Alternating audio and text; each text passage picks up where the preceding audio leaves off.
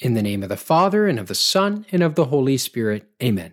Jesus, Word of God, reveal more of yourself to us through your presence in the Bible. Led by the Holy Spirit, guide our time of reflection. May it increase our desire for you in the Scripture and in the sacrament. Amen. Welcome back to Sunday Setup, the weekly podcast show that prepares you for the readings you'll hear at Mass this Sunday. There's all different sorts of wordplay and double meaning in our readings this week, so let's jump right in. Our first reading is a rather familiar story.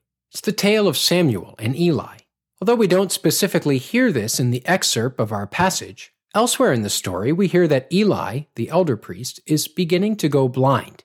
And yet the irony is that this nearly blind priest is the one who can see and perceive when the Lord calls Samuel in the middle of the night. Samuel, the one who isn't going blind, doesn't quite see right away what's going on. Yet don't let this charming story completely fool you. There's a good section of this story that's removed from what you'll hear at Mass. On Sunday, we hear most of the lead up to when Samuel says to the Lord, Here I am. What we don't hear in our passage is what the Lord God says to Samuel after Samuel says, Speak, for your servant is listening. Right after that, and what we don't hear this weekend, is when the Lord God tells Samuel that Eli has completely fallen out of favor because of his son's poor behavior. Because of this, Eli and his family will no longer serve as priests. But get this upon waking up, Samuel has to tell this message to Eli. Imagine having to tell your boss that he's fired. After he does this, then the final verse of the passage is given Samuel grew up, and the Lord was with him. I want to spend the most amount of time in this setup on the second reading. It's taken from St. Paul's first letter to the Corinthians. If you'll remember from an earlier episode, the city of Corinth at the time of St. Paul was like Las Vegas on steroids. It was a place where people in the first century traveled for a weekend of loose morals, especially sexually speaking. When it came to morality, the Corinthians had this mindset since my body is merely physical and is going to be discarded when I die, I can really do anything I want with it, including sexual activity, and it will make no difference. And yet, St. Paul refutes this by saying, as we hear, God raised the Lord by his body, and will also raise us in the same way. And later, he reminds them that their body is a temple of the Holy Spirit.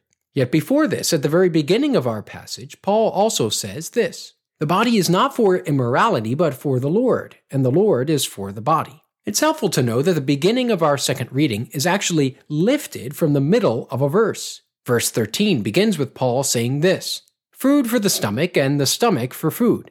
But God will do away with both the one and the other. He's quoting what was probably a famous saying at his time food for the stomach, and the stomach for food. But Paul takes this maxim and turns it around to say what we hear in our reading the body is for the Lord, and the Lord is for the body. At the very end of the second reading, St. Paul says, For you have been purchased at a price. This phrase might seem redundant. I mean, after all, name me anything that is not purchased at a price, right? But this language specifically refers to the trading and selling of slaves. The purchase of a slave, or any other large purchase for that matter, was only considered finalized when a large down payment, or the entire payment, was made. The analogy Paul is making is this Not only has Jesus bought you for himself, but he's already paid the price. You have been purchased at a price. Add in the fact that most of the Christians in Corinth were slaves or former slaves, and the analogy takes on even more life. Our gospel this weekend is from St. John's Gospel. Just as we saw in the first reading, there are a number of plays on words here. We see this first when the two disciples followed Jesus. These disciples followed Jesus both literally, as in they walked behind him, but also figuratively, as in they became his disciples, his followers.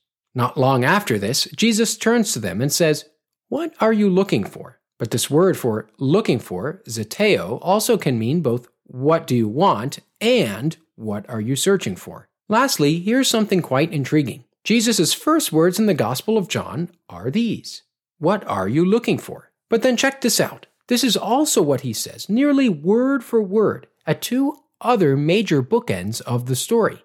First, when the mob arrives for him on Holy Thursday in the Garden of Gethsemane, Jesus says to them, Whom are you looking for? And then again, also in a garden, after the resurrection on Easter morning, Jesus says to Mary Magdalene, Whom are you looking for? So that's it. That's your Sunday setup for this Sunday, the second Sunday in Ordinary Time in Year B. May this knowledge of the story behind the Scripture allow you to encounter Jesus Christ in a new way this weekend in the name of the Father, and of the Son, and of the Holy Spirit. Amen.